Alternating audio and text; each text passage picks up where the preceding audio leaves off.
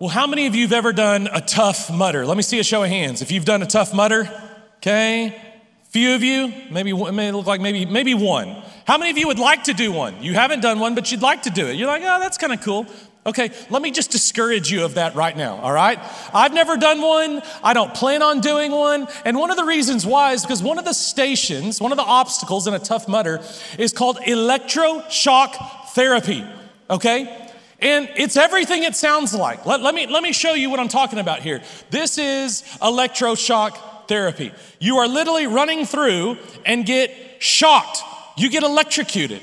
And when you do, it doesn't feel good. I asked someone this week, Jacob on our staff, I said, hey, he's done a tough mudder. I said, hey, how does that feel? He said, it hurts. Just like you would think it would, it hurts. Okay, and when you get shocked, you drop to the ground just like that. You lose all muscle control and you go down. You go down in the mud. That's what electroshock therapy is. It shocks you and you flip out, you go to the ground, okay? So, so that's what happens in a tough mudder. You, you, you get muddy, you, you run, you do obstacles, you fall down, you literally at some point, you have to crawl. You are crawling in the mud, right? And you're getting shocked as you crawl through the mud. It's crazy. I'm not, I don't understand why people want to do this. Okay, I don't even want to go running much less get shocked by electroshock therapy in a tough mudder. Okay, but, but this is actually, it's a great picture of sanctification of growing in your relationship with Jesus. I'm gonna show you more about what I mean by that because that might sound a little bit weird, but this is a great picture of the Christian life. Crawling at times, running at times, walking at times, covered in the mud, but still falling forward all along the way. That's the Christian life. If you got your Bible, turn to Colossians chapter 3. We are going through the book of Colossians verse by verse, and we're inviting you to study it with us, not just in here, but in our city groups. If you're not in a city group, join one. Uh, we invite you to study it with us in our daily devotionals this next week. We'll break down these verses, jump on our daily devos. Uh, you can read these verses. We'll provide commentary and some application points and prayer points for you as well. So, Join us in our study of Colossians. And here's what we said the theme of Colossians is Christ Supreme is the theme of the book of Colossians. And here's where you can fill in the blank on our app. Download our app, the City Church Lubbock, click message notes, and you can uh, have all of our points and, and, and quotes and verses. Everything's going to be there for you to follow along. You can fill in the blank and just kind of stay engaged in our time together. But we said, Christ Supreme is the theme of Colossians. And here's what we mean by that a relationship with Jesus will change everything in your life because he becomes supreme in your life. And so that will change everything about your life. When we say Christ is supreme, we're saying he's worthy. Like we sang about a second ago. He's worthy of all of our worship, our adoration, our praise, our time, our money, our sacrifice. He's worthy of it all. When we say Christ supreme is the theme, we're saying Jesus is sufficient. He alone will fill that hunger and that thirst in your soul. He said, I'm the living water. If you drink from me, you'll never thirst again. I'm the bread of life. If you eat from me, you'll never hunger again. Jesus said, I'm sufficient to fill that hunger, that thirst, that longing that's in your soul. When we say Christ is supreme, we're saying He is God's will for your life. A lot of us kind of grow up wondering, well, what's God's will for my life? Should, uh, should I go to this school or that school? Uh, should it be this job or that job, this girl or that boy? And, and we think that these things and these questions about these things and figuring these things out is, is, is kind of figuring out God's will. We've got God's will for your life in God's Word. And God's will for your life is a relationship with Him through a person, His Son, Jesus. God's will for your life is Jesus Christ himself. And so that's what we mean when we say Jesus Christ is supreme. Now, last week we said Jesus Christ is supreme to complete, that Christians say it's Jesus plus nothing. And Jesus plus nothing will save you. Jesus plus nothing will sanctify you. We're going to talk about that more just here in a little bit. And Jesus plus nothing will glorify you, will bring you home to heaven. We said the counterfeit says it's Jesus plus something. You're not really uh, complete in Christ. In fact, you're incomplete in Christ, is what a counterfeit teaching or counterfeit gospel will say. And so you need Jesus plus something, fill in the blank. You need Jesus plus my secret special, fill in the blank. We talked about that last week. But we said, no, a Christian says we're complete in Christ. Is Jesus plus nothing. Here's what we're talking about this week. This week, we're talking about Christ is supreme to sanctify. Christ is supreme to sanctify you, to transform you. That's what that word means. You will be transformed as a Christian, as a follower of Jesus, as you walk with Jesus, as you get to know Jesus, you will be transformed into and more into the likeness of Jesus. You will hate sin, you will run towards holiness, you will pursue Jesus, and that's the process of sanctification. That's kind of what it looks like. But here's what you've got to understand before we talk about sanctification, you must understand everything that we've already talked about in chapter one and chapter two. You, have got to understand that because the gospel is not you do, it's, it's done. That's the great news of the gospel. You don't do better and try harder your way into the kingdom of God. That's you do. And the gospel is not you do. The gospel is it's done. It's done in Jesus. That's what we said last week. You're complete in Christ. You're completely justified. You're completely regenerated. You're victorious in Christ. And so the gospel says it's done. Now, Paul's going to transition here in chapter 3. It is done. It is finished, but now it kind of flips. And because it's done, you got to catch this, because it's done from that finished work of Christ on the cross, and through that, I do.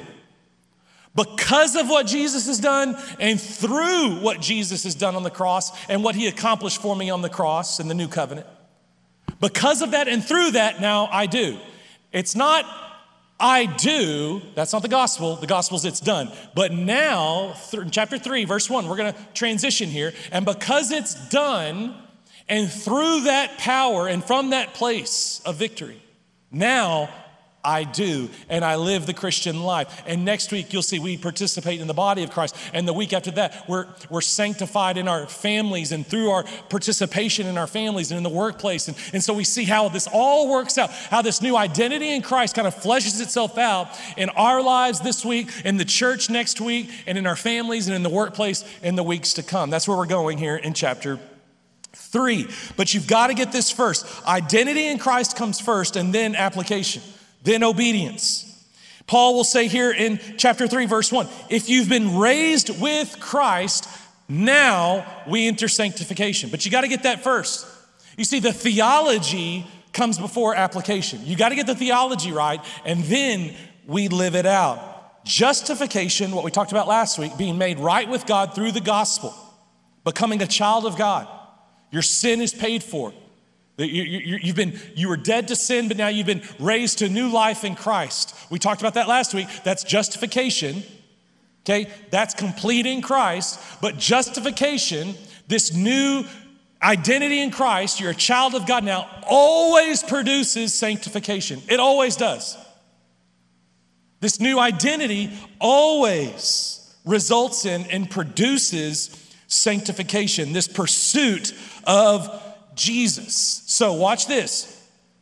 We do now, we, we obey and we pursue holiness and we turn away from sin. We do not to be saved, but because we've been saved. Does that make sense? You, you got to get that.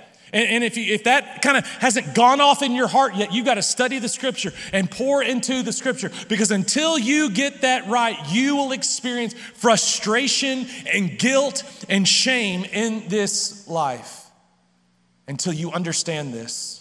And until through the power of the Holy Spirit, that light bulb goes off in your hearts. That I live a holy life. And I run from sin in my life because of what Jesus has done for me. It's kind of like this I don't obey God in order to be loved by God. I obey God because God loves me and I love him. It's kind of like this I don't do or I don't obey to be loved by my dad. I obey and I do because my dad loves me and I love my dad. And I want to pursue this relationship with him. And so I do whatever it takes to, to, to be in this relationship and to grow in this relationship. Jesus said, when you give your life to me, you're born again. You're born again into this new family of God, and you're born again as a baby in Christ. Well, when you're born into this world physically, you grow up, right? And what happens as you grow typically? You begin to look more and more like your father or more and more like your mother. Kids, I'm sorry to disappoint you, okay? Look to, look to the left, look to the right, look at, the, look at one of those parents, and that's what you're gonna look like one day, okay? I'm sorry to disappoint you, all right? But that's what we do. We grow up and we look more and more like our parents. Same thing is true when you're born again into the family of God. You now begin to grow spiritually, and as you grow up, you look more and more like Jesus. That's what happens to a Christian. It's just what happens. Justification always produces sanctification, this running from sin and this pursuit of Jesus and holiness. And so we're going to talk more about this. Turn in your Bible, Colossians chapter 3, starting in verse 1. Follow along in your copy of the scripture or in our app. Just select message notes and follow along with us. Paul says this since you've been raised to new life with Christ. Here's the transitional statement. We've talked about your the identity of Jesus in chapter 1, your complete identity in Christ in chapter 2. Now here's the transitional statement. Since you've been raised to new life in Christ. We said it last week, and you get baptized, you're, you're dead to your old self. You come up out of the water. It represents this new life that you have now in Christ. So, since that's true, okay, identity first, now, Paul's going to say, live a life worthy of that calling. He would say this over and over in all of his letters. If you go and read his letter, he'll say, live a life worthy of the calling that you've received. So, in light of your new identity, now you're going to live a life in light of that, where you run from sin and you pursue holiness. So, you've been raised to new life in Christ. Watch this. Set your sights, now we're getting into sanctification. Set your sights on the realities of heaven, where Christ sits in the place of honor at God's right hand. Think about the things of heaven not the things of earth. For you died to this life, and your real life is hidden with Christ in God. And when Christ, who is your life, by the way, Christian, if you're, if you're a Christian, then Christ is your life. Your life is all about Jesus if you're a Christian. So Christ is your life, is revealed. When he's revealed to the whole world, you will share in all his glory. So Paul is saying Jesus is going to return. And when he returns, we will share in his glory. You've heard us say this before. If God's not done yet, or if God, God's not done yet, if you're not seeing the glory yet, glory, Christian, is around the corner. Regardless of what you're going through, the suffering that you're going through in this life, glory is coming. It's around the corner. And when Jesus returns, we will share in his glory. So, in light of that day, we put to death the sinful earthly things lurking. Paul says they're, they're lurking inside of us, in our hearts have nothing to do with sexual immorality, impurity, lust, and evil desires. Don't be greedy, for a greedy person is an idolater, worshiping the things of this world. Because of these sins, the anger of God is coming. The anger of God, Paul says, the wrath of God is going to be revealed against sin. And so, for the Christian who's given their life to Jesus, Jesus took all the wrath of God for your sin upon himself. And we said that last week. So you're now complete in Christ. You're holy, you're forgiven of your sin, past, present, and future. You're now holy in the eyes of God with the righteousness of Christ. That's who you are now. But if you're not a follower of Jesus, then one day the wrath of God is going to be poured out on you for your sin for all eternity in a place called hell. So you can choose to give your life to Jesus, and He can be what's called your sin covering he covers you. You're hidden in Christ. Christ is in you. And so He takes all the wrath of God for your sin and He gives you His righteousness. And so now you're right with God. But if you haven't given your life to Jesus, then you don't have that sin covering. You don't have that wrath covering. There's a penalty for sin, there's a punishment for sin. And if you've never given your life to Jesus before, then that's the destination that awaits you. And so turn from your sin today. Give your life to Jesus and be forgiven of your sin made holy and righteous in the eyes of God. You used to do these things when your life was still part of this world. But now is the time to get rid of anger, rage, malice behavior, malicious behavior, slander, and dirty language. Some translations say this is harmful language. This would be like cutting someone down or saying bad things or mean things to them in a harsh way, in an arrogant, prideful way. Don't lie to each other For you have stripped off your old sinful nature and all its wicked deeds. Put on your new nature. And if you're a follower of Jesus, you have this new nature, this spirit, Holy Spirit nature inside of you. We said this last week. Your old nature, your sinful nature was cut away. And now you have the Holy Spirit living inside of you. And so now we battle with our flesh that's still cursed because of sin, just like this world is. We battle with the lusts of our flesh but we do so with the Holy Spirit inside of us now from this place of victory. And so he says, Be renewed, watch this, as you learn to know your Creator and become like Him. Put on your new nature, this is sanctification, and be renewed, that's transformed, as you learn to know your Creator and become like Him. That's sanctification, becoming more and more like Jesus. And as you, Paul says, as you get to know Jesus, you will be renewed. It will happen to you. You will be sanctified as you get to know Jesus. But we've got to understand that our identity in Christ, we talked about the identity of Jesus in chapter one, our complete identity in Christ, chapter two. So, this new identity produces this new mentality, Paul says, and morality and purity and priority. All of that changes when you give your life to Jesus and you become new in Christ, you're raised to this new life, and this new life brings about, produces, it just springs up inside of you. This new mentality and morality and purity and priority, this identity, this new identity that I have in Christ as a son, as a daughter of God. This new identity changes my heart from the inside out. And now I hate sin and I'm broken over my sin because of the way that it hurts me and it hurts the heart of God. I'm broken over my sin. And so now as a Christian, I run from sin. I may fall just like in the Tough Mudder. I, I get shocked. I go to the ground. I get muddy, but I get back up and I keep running from sin, crawling from sin, and pursuing the holiness of God with the power of the Holy Spirit, the Spirit of the holiness inside of me, giving me these new desires. So, this is sanctification. And Paul says this process of sanctification is going to continue until Christ is revealed. You see, we live between two advents, the two advents of Christ. Jesus came the first time as a baby. He was born, he lived, he died on the cross to save us from our sin. He rose again 3 days later. That was the first that was the advent of Christ, right? Now the scripture says he's coming back. He's going to return. He's going to put an end to all the way things are. He's going to make everything new. He's going to set up his kingdom here on this earth and he is going to reign and he's going to make everything new on this earth. There will be a new earth, a new city. It's called the New Jerusalem. It's going to come out of heaven down to earth. We'll have new bodies, and that will be eternity for us here on a new earth, new bodies in this new city. That's what Jesus is coming back to do. He's going to put an end to wickedness forever. All sin will be gone forever. All suffering and sickness and famine and, and earthquakes and all of these things, they're all going to be gone forever when Jesus returns. But for now, we live in this time between the Advents.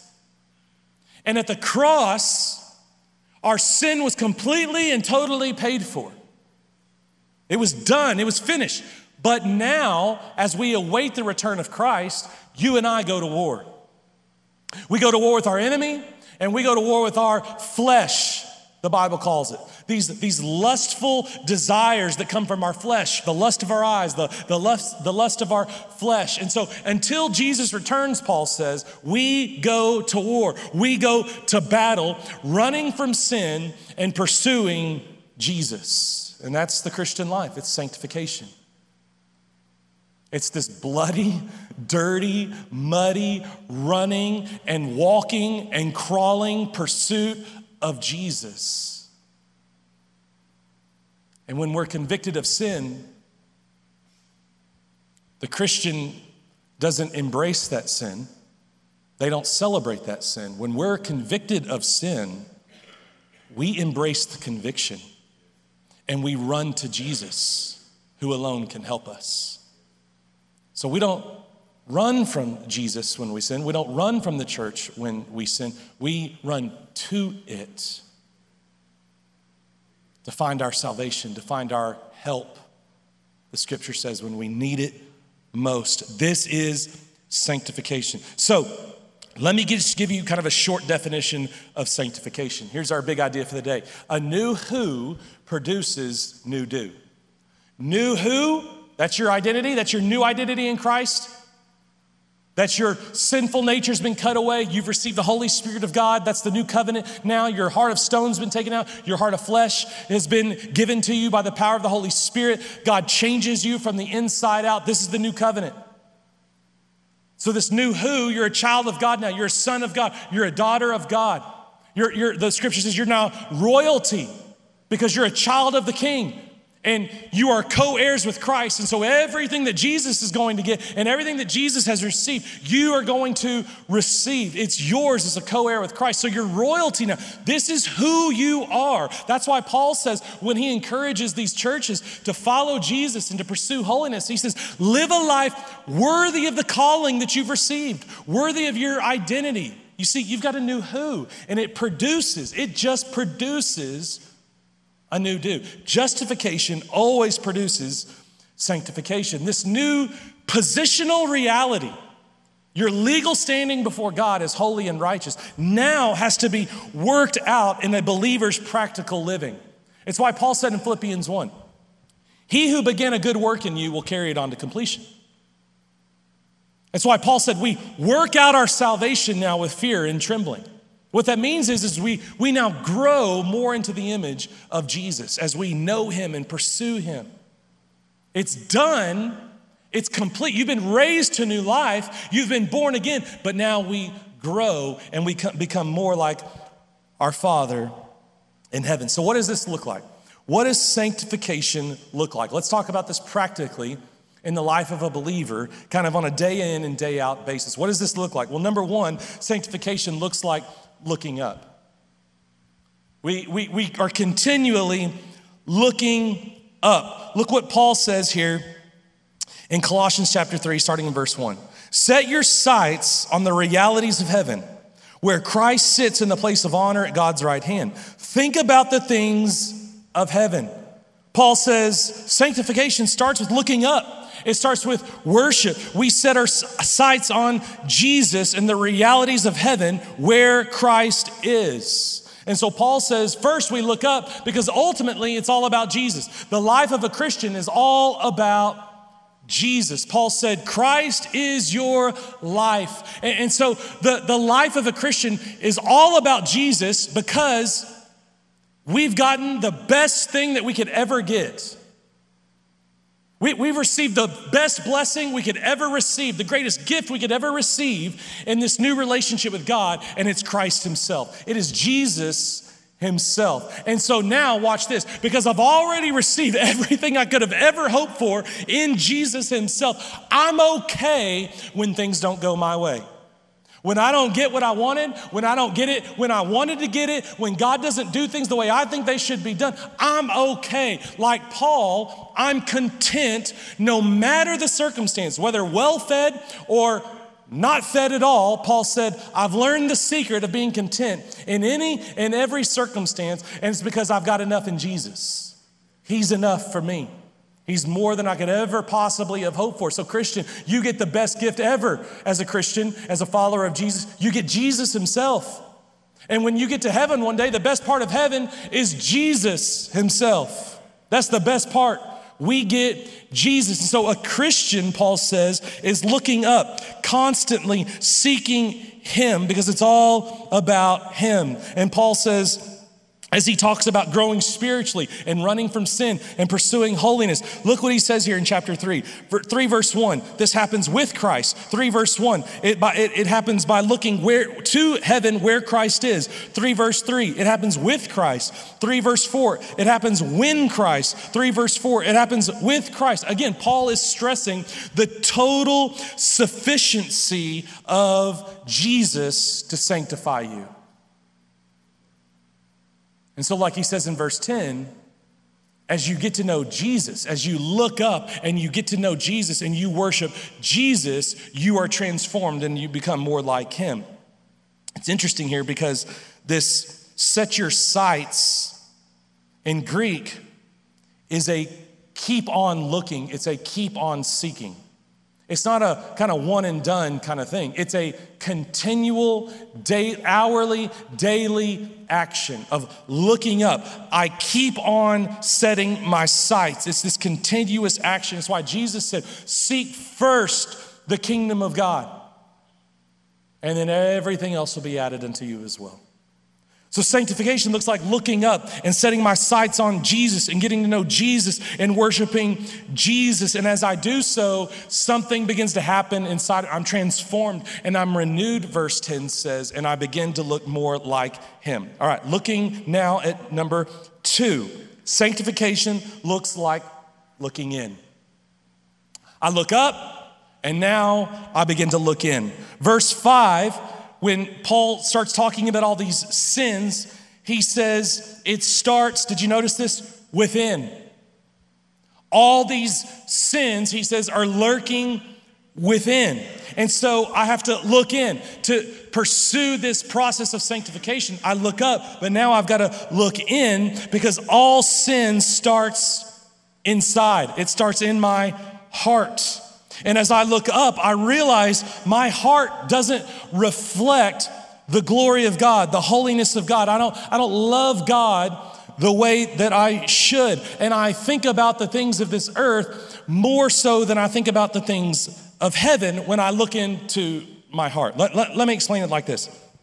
Um, I went to watch uh, the Texas Tech baseball game on, on Friday at two o'clock. I wasn't planning to, but my uh, friend Brad, who's the pastor of Hillside, texted me that morning and said, Hey, I got a ticket. You want to go? It's free. I was like, Yeah, man, I'm, I'm, I'm down. And then I started to backtrack and I started to think,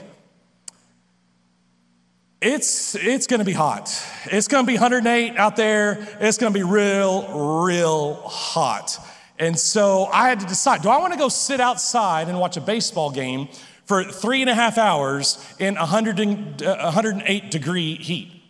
Uh, I decided to go, and it was, it was right? I mean, there's just no way around it. It was very hot. I was sweating through my shirt. I was sweating all over the place. It was so hot. They were putting messages up on the screen and coming over the PA and reminding people, hey, drink your bottle of water, go get it refilled at our refilling station. If you start getting dizzy, if you start feeling weak, go to our heat centers. They had heat centers for people if they were getting hot. They had nurses walking around with big old backpacks on, I, I assume filled with water and all kinds of other things to help people in case they got heat exhaustion. Pe- people, including myself, we went to this baseball game intentionally. No one tricked us. We did it on purpose. We went there, we showed up, we watched this game for three and a half plus hours in 108 degree weather. It was miserable watching that game in that kind of heat. But, but we chose it, right? I, ch- I chose to do that. The next day, yesterday, my son Levi's playing in a baseball tournament in Midland right now. And uh, we, we traveled to Midland, so go travel about an hour and a half for this game. We get out there, it's about 105, double header, okay? From the time that we show up early for the first game, the break between the games, the next game, the after. I mean, we were outside probably in about 105 uh, degree weather for about seven hours, probably. And uh, they asked me to help coach this time. And so I was out there. We're dumping our heads in coolers filled with water. We got these cool rags around our necks. We're wetting our hats down and putting them back on. We're covering up in sun. We're doing all of this for 14 year olds to go out on a field with a stick and a ball and a glove and play a game. I went to that tech game to watch 18 to 22 year olds for three and a half hours in hotter than hell kind of weather, okay, for, for three and a half hours, all right, to watch 18 to 22 year olds play a game with a stick, a ball, and a glove. Now, I say that just to show you, and I'm guessing, I'm not alone here, the, the sacrifice and the things that we are willing to do, pay, and endure in order to be a part of things like this. And listen, there's nothing wrong with these things in and of themselves. Don't, don't hear me saying that. I love baseball. My kids play, I, I, I love it. But I, I think we can all fill in the blank there, right? Whether it's baseball, basketball, football, cheerleading, uh, gymnastics, hunting, golf, whatever it is, most of us are willing to pay all kinds of money, spend all kinds of time in insane kinds of weather to do the things that we love to do, right? I mean, let's just be honest. We, we all are. If, you if your child's involved in any activity like mine is in baseball, they're doing three events a week. That's like 10 hours a week. And we pay money to do this. And, and we've all got our fill in the blank, right? I mean, let's just say sports isn't your bag. If you watched um, Infinity War or Endgame, you devoted about three to four hours of your life to each one of those movies, right? If you watch the new Batman movie that, that came out with it, the one that they redid, that thing was like four, five, six hours long. I don't know. I, I forgot. I was sitting there for so long, I, I forgot what time it was. I mean, that's how long it was. And again, there's nothing wrong with these things in and of themselves. But, but are you tracking with me right now? I, I mean, do, do, do, you get, do you see in your own heart and in your own life the time, the money, the devotion that we will pour into earthly things that we won't into spiritual things? I just want to be real with you for a second. It was a little over a month ago, our AC went out in here on a Sunday morning. I was out of town. And uh, one of our staff members texted me. I think Mark told no one to tell me, but one of them told me I was gone on vacation. And he, the, this, this one uh, guy texted me and told me the AC was out. And so I texted, you know, Mark and Brandon, I'm like, what's going on? They're, they sent me videos of the fans that were blowing in here and telling me the AC was out. And I was panicked. I was like, oh my gosh, it's gonna be a terrible experience. That's why they didn't probably, no one, they didn't want to tell me. And uh, I, was, I was freaking out. I'm seeing all these fans. I'm like, ah, oh, it's gonna be a bad experience. We get here, we're trying to get it fixed. We get it, we think we have it fixed. The next Sunday, it goes out again. We break out all the fans. The fans are blowing. I'm here, pre- I'm sweating like crazy. In between the services, I'm back there with a fan and a, AC little portable thing, and I'm trying to cool off and wipe down and everything. And I'm, I'm worried the whole time this is gonna be a bad experience.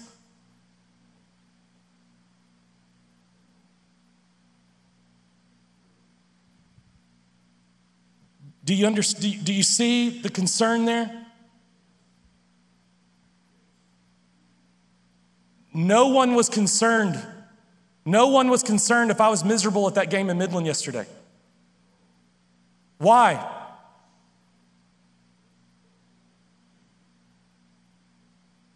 Because they knew we love baseball. We want to be there. And most know if you want to play, you'll do whatever it takes. No one apologized to me. No one apologized to me for going to the tech. That was my choice. I chose to endure all that. No one was worried.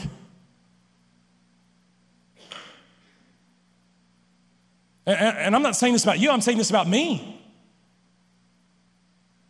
We,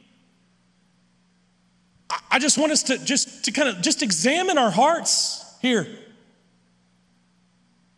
the time, the money, the concentration that it takes to to play a baseball, to, to be at a baseball game, that, to, to, to watch it and to not zone out and to, to want to leave or go do something else, to, to watch a three or a, or a four hour movie. Are, are you tracking with me? The kind of time and concentration I'll give to something of this world. Again, that's not bad in and of itself, but let's just then compare it to our level of desire and willingness to sacrifice and suffer and endure and what we will do in order to be a part of the body of Christ, much less serve in the body of Christ, that what the things that we will do and suffer and sacrifice for the cause of Christ. Just, just, just think about it with me for a sec. Just consider your own heart. The things that we give ourselves to. It's called worship.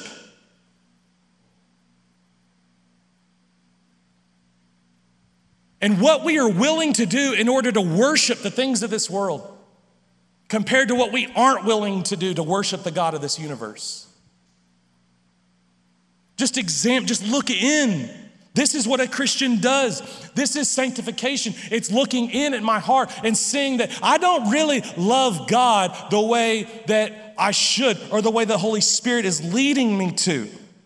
I don't really have a passion for the things of heaven like I have a passion for the things of this world. Christ isn't, let's just be honest, Christ really isn't my life. Paul, Paul said, Christ is your life. Christian. He's what your life is all about. And, so, as Christians, we examine our hearts and say, what, really? Is, is he really, all, my, my, my life is all wrapped up in Jesus and pursuing Jesus and caring about Jesus? I mean, is that really there? So, you got to look in.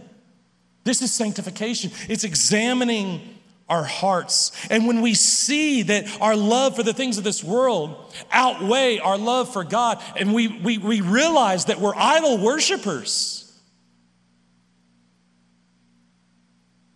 we have to cry out to God. We have to ask for the Holy Spirit to change our This is hourly and daily sanctification where I cry out to God and I ask the Holy Spirit, change my heart. You've got to change. I can't do it. I can't change my heart.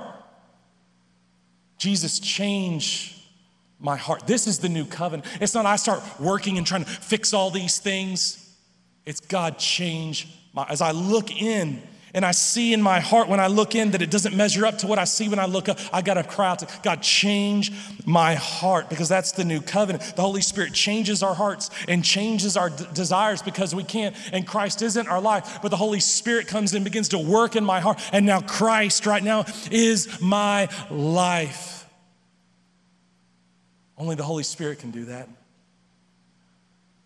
And so as we look in and we see it doesn't measure to look to what we see when we look up we just go right back to looking up god help me save me rescue me change my heart third sanctification looks like looking out i look out I look at my actions. I look at my lifestyle. Paul said, You got to put to death sexual immorality, which is, which is sexual activity any, any kind of sexual activity outside of a marriage, covenant marriage relationship between a man and a woman. That, that's what the Greek word is there. When you study all of the scripture, that's what sexual morality is in the Bible. It is any kind of sexual activity outside of the covenant of marriage between a man and a woman. And so he says, put to death sexual immorality, greed, anger, slander, lying. Now, many would say, and probably rightfully so, that the church has been mostly obsessed with sexual sin.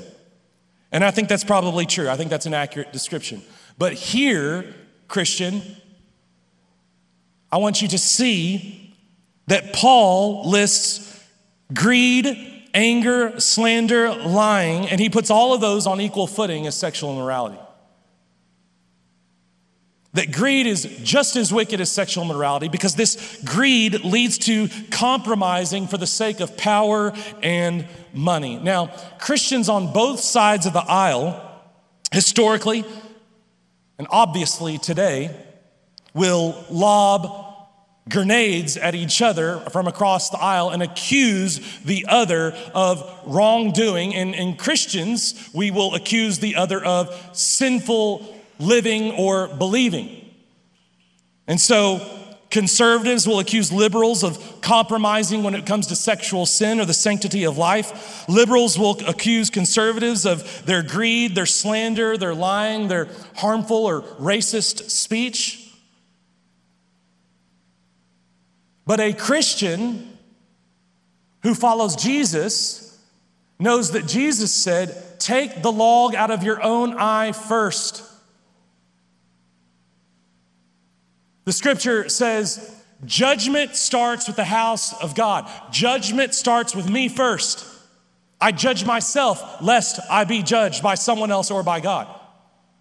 So I, I judge myself first. I take the log out of my own eye. Then and only then am I able to now approach my brother with humility and brokenness and thankfulness that God has been merciful to me and patient to me. And now I can approach and have a conversation with my brother about maybe the speck of sawdust in their eye. But Jesus said to do that, you got to take the log out of your own eye. Now, make no mistake, Jesus is not, if, if you think Jesus tells people just not to judge, you've gotten it all wrong. That's not at all what Jesus is saying in Matthew 7. It's actually kind of more of like a formula for judging someone. And so Jesus says the, the formula here, the way it works, is you take the log out of your own eye, and now I have the proper spirit and attitude with which to confront my brother. But even when I confront my brother about his sin or destructive living or believing, it's happening in a living room or across a dinner table. It's never on social media. That is absolutely a waste of your time. Christian, we got, we got to stop lobbing grenades on social media. It is absolutely fruitless, it is a waste of time, and it is only serving to push people further away from Jesus.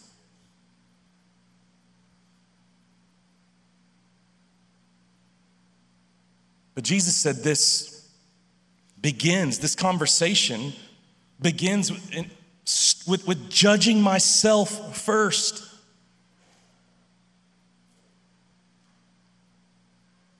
I, I don't look at the outward lifestyle of my brother for no i look at the lifestyle i look at my actions my lifestyle and when i see it doesn't measure up to the holiness and the gloriousness the, the glory of god i humble myself. And in brokenness over my sin i cry out to god for help to turn from that sin. You see sanctification is not behavior modification. It's not, oh, I see all this, this, this, this sinful living and, and, and this, this wrong believing, and now I've got to try to fix all this up and, and one, two, three it. And step one, I got to stop doing this. And step two, I got to start doing this. No, no, no, that's behavior modification. We don't start trying to fix ourselves and clean ourselves up. When Jesus called Matthew, the tax collector, to come and follow him, he said, Hey, come follow me. Just, just right there, right where you're at. He was living in sin. He said, Hey, come follow me. And as you follow me, remember, as you get to know your creator who is Jesus, you then will become more like I follow Jesus and then he cleans me up from the inside out. You see, sanctification is this hourly and daily looking up I see the holiness and glory of God. Then I begin to look in and reflect. Uh, that, that's not my heart. I begin to look out and I see that's not my lifestyle either. So now what do I do? I, that what I see on the outside, Jesus says reveals a problem on the inside. He said, everything that you do and say comes out of the overflow of what's in your heart. And so I look out, I see, man, that's not right. That shows I got a problem on the inside. So, so I look in, I can't change my own heart. So now what do I do? I go and I look back up. God, only you can change my heart.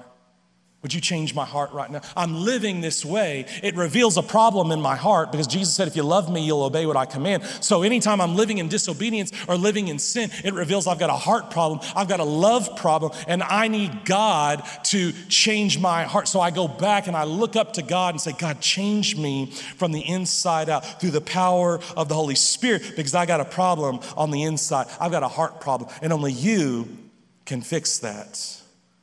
When Isaiah was in the presence of God in Isaiah, in Isaiah, chapter 6, and he experiences the holiness of God, the, the glory of God. He, he looks in, he, he looks out, and he falls on his knees and says, God, have mercy on me. I am unclean. I, I live among an unclean people. What he was saying there is, I'm a sinner. I, I live among sinful people. We are sinful. In light of the holiness and glory of God, we are sinful. We don't measure up. But what happens next is interesting. Isaiah doesn't leave God, he doesn't run from God and begin to say, oh, I got to fix all this up so that I can go back into the presence of God. I've got to clean my life up. Or he doesn't do this. Man, that's just too hard. That's too much. Or in his guilt and shame, he doesn't run from God. No, in the presence of God, God rescues him and saves him. He brings a a burning coal from the altar where the sacrifice for sin was laid and would die in your place for your sin. And he takes the coal, God takes a coal from the altar and he puts it on Isaiah's lips and he cleanses him. It is God who cleanses. It is God who heals. It's God who puts you back together. So, so when I sin and when I see and when I look out and when I look in and I see it doesn't measure up to the holiness of God, I don't run from God, I run to God. I run into the presence of God that He might cleanse me and put me back together. You see, it's not one, two, three, it's follow me. And as you follow Jesus, then you will become more like Him as He changes you from the inside out. Fourth, sanctification looks like looking away. Looking away. Paul says, You died so now put to death sin. You died to sin, so now put sin to death. In the same way, you are raised to new life, so now I'm gonna walk in that new life and pursue holiness. The same thing is true with sin. You died to sin. That's what happens when, when you give your life to Jesus, and we represent that in baptism when you go underneath the water. We, we, we, we put you under, and if you were really bad, we hold you there for a little bit longer. I'm just kidding, we don't do that. But we, we represent in our baptism even that when we gave our lives to Jesus, we died to sin. And so Paul says, You died to sin. So, in light of this identity now in Christ that I'm dead to sin, now put sin to death. And so he says, Put it to death. Run away from sin. It's, it's getting violent with your sin. Jesus said it like this If your left eye causes you to sin, gouge it out. If your hand causes you to sin, cut it off. What is Jesus saying there? Act physically, really go do that? No, no, no, no. Jesus is saying, get violent with your sin, get extreme. And Paul's saying the same thing here put it to death. You've got to kill it, or it's going to kill you. Uh, l- let me explain it to you like this you realize there's a difference between the petting zoo and the big boy zoo, right? There's a big difference. At the petting zoo, we, we let our kids go into the petting zoo and sit in the, the hay and the straw that's filled with poop, right? We let them go in there and hold the baby duck and hold the baby chick and pet them. And we say, Oh, isn't that cute? It's so sweet. And we take pictures and we take video of our children holding little baby chicks and ducks in the petting zoo, right? There, there's a gate to the petting zoo where you can get in and you can go sit down. That's a lot different from the regular zoo, right? If you go to the lion enclosure, there's no gate. You don't get to go in and, and pet the lion, right? Why? Because that lion will eat you. The lion is dangerous. And there's a big wall, and there's a lot of times there's a fence, and then there's a big cavern. At the zoos I've been to, there's a big cavern so that you can't even get close to the lion. So the lion can't even jump and get you. You don't flirt with a lion. You don't pet a lion. You get as far away as you can from the lion, right? God said to Cain, when Cain was being tempted to go and murder his brother, he said, Cain's sin is crouching at the door, waiting to devour you. Sin is like a wild animal, it's a wild beast. It is Satan crouching, ready to pounce and devour you and take out your life. And so Paul says, you got to put it to death. You, you can't flirt with it. You don't pet the lion. You got to run from it and you got to get extreme with it and you got to get violent with it. You got to put it to death. You got to kill it or it's going to kill you. For the Christian, that means it's just going to ruin your life and you're going to experience the degrading consequences of sin and the unfortunate consequences of sin in this life. You're saved from the eternal consequence, but you're going to experience some destruction, some ruin, some pain, some regret in this life if you flirt with sin because sin will kill you. For the non Christian, Paul said the wrath of God is going to be revealed against these sins. And so, for the non Christian, this kill it, give your life to Jesus, or it kills you is eternal punishment. It's the wrath of God being poured out on you for your sin for all eternity. So, give your life to Jesus today so that He might be your wrath, your sin covering. And you'll be forgiven of your sin, you'll be made right with God. And then you'll enter into this process, this new relationship with God through Jesus. But what if your life doesn't look like this? What, as we've talked today, what, what if your life doesn't look like this? Like there's no conviction or brokenness over your sin. There's no desire to run from sin and to pursue holiness. Christ really isn't your life. What, what does that mean? Well, number one, for some of you, it means you're, you're, you're definitely not a Christian and you know you're not because you've never given your life to Jesus. And so you're here saying, hey, this isn't really been, this isn't me. And you're right, it, it's not because you're not a follower of Jesus. You haven't cared about these things. And that makes sense. And to you, I just want to say, hey, you are welcome here. Part of our family values as a church that we take our members through says that you can belong before you behave and you can belong before you believe. We, we want you here. We want you to come and, and, and study and, and find out and discover and, and figure some of these things out. Maybe get some of your questions answered. We want you to belong before you ever behave and, and live like a Christian. We don't expect you to. And so we invite you to just to join us. And we invite you to, to struggle and even doubt and have your questions as you come here. We, we want you to feel welcome, belonging. Uh, that's my prayer, it's my hope. But two, maybe your life doesn't look like this and you claim to be a believer, but maybe you're not. Maybe you've been claiming to be something that you're not. You see, if you don't, if you don't ever have this feeling of brokenness over your sin, if you don't ever have conviction through the Holy Spirit for your sin and this desire to run from sin and this desire to pursue Jesus and run after Jesus because Christ is your life, if that's not you, if this isn't indicative of your life and you claim to be a Christian, then maybe you're not. Maybe you're not. Paul said in Romans chapter 3 that people who claim to be believers but continue to live in sin, just thinking that God will forgive them, Paul says their condemnation is deserved. Meaning they're fooling themselves. They think there's something they're not, and they're going to pay for their sin in hell one day. Their condemnation, Paul said, is deserved. They've claimed to be something, Paul says they're not. Because Christians don't live a life just taking advantage of the grace of God. That, that's not a Christian. Christians don't continue just to, to live in sin unrepentant and not convicted about it. That's not a Christian. John said it like this in First John.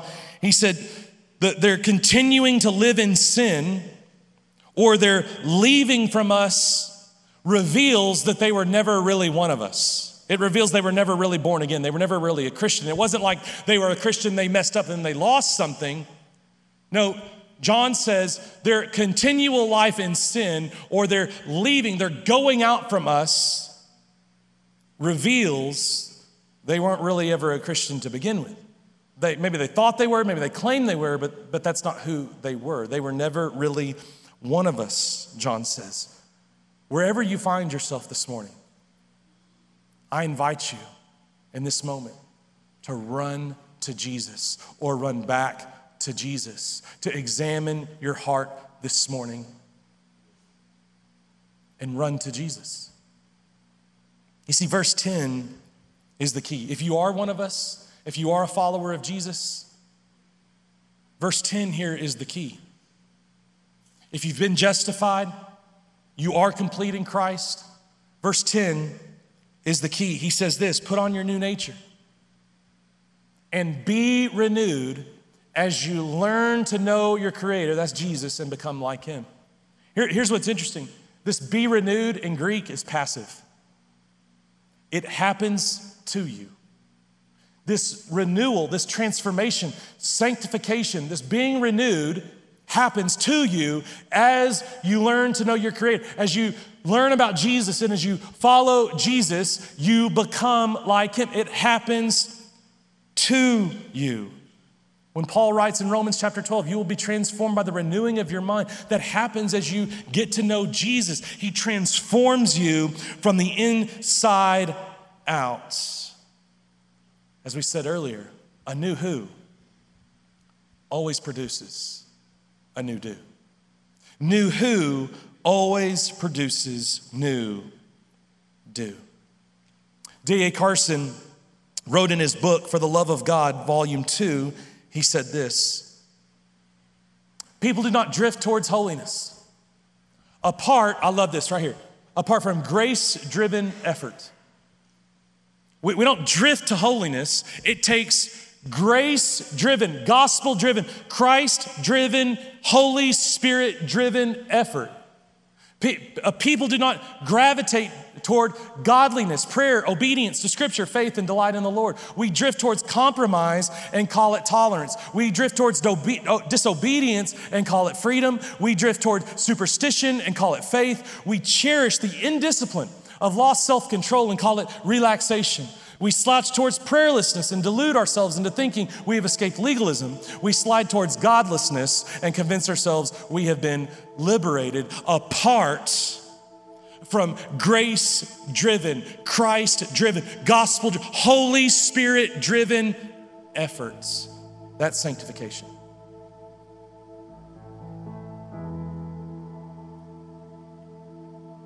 And we do so until Christ is revealed, until Jesus returns. But until then, Christian maturity, spiritual growth is this continu- hourly, daily, continual looking up to God and running to God when what's on the outside and what's on the inside doesn't measure up. It's a lot like a tough mudder. I'm running, sometimes I'm walking, sometimes I'm crawling. Sometimes I'm falling and I'm getting muddy again, but then I get back up. And then sometimes I'm walking, sometimes I'm crawling, sometimes I'm running. It's kind of like when a new baby begins to learn to walk. You ever seen this before? Parents, maybe, maybe you remember when, your when your child first learned how to walk. They, they start walking and, and it's kind of gradual and they take a step and they kind of they'll kind of bobble back and forth, right? And then they take another step and they kind of they kind of they kind of bobble and they're they're they're reaching out their hands, right? And, and when this happens, parents today, anyways, have their phones out and they're videoing it and they're taking pictures of it and they're celebrating it. Their child may fall on their face right in front of them, but it's yay, look what you did, you did so good. And then what do we do? Well, we got to post it. We post it to social media, and we want the whole world to know that our baby took a couple of steps. Here's the video of Nixon when she first learned to walk. Good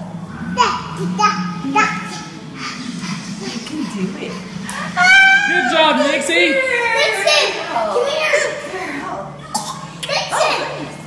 Go get Tobin. Yeah, Tita. No, that's the wrong way. Where are you going? Up. Did you notice after she made it the first time, she turned around and she was ready for round two? She's ready to try again. And as she turned around, she started taking a couple of steps and she said, Dati, dati, dati.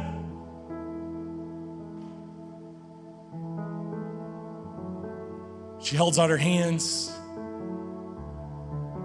She walks, she stumbles, she crawls. Hands out, calling out for her dad.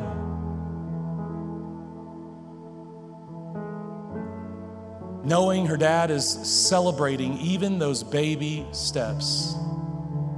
You know, when a baby first learns how to walk, we, we as parents, when they fall, don't say, How could you be so stupid? How, why, why can't you get this? I, I don't understand. It's walking, it's so easy. Why can't you get this right? No parent says that to their child. What do they do when they take one step? When they fall and they get back up and they take another step and they fall and they get back up and they take another and then they crawl and then they take another what does the parent do? They're clapping and they're cheering the whole time. Way to go. Look what you did. Look how you're doing. It's amazing. The scripture says there's a party in heaven when one sinner repents and when you begin to follow Jesus and take that step and fall and you get back up and you crawl and you walk and you run.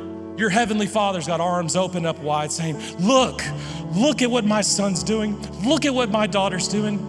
They're all muddy, they're falling, they're crawling, but they're still falling forward to me. That is sanctification, and your Father loves it. Would you pray with me?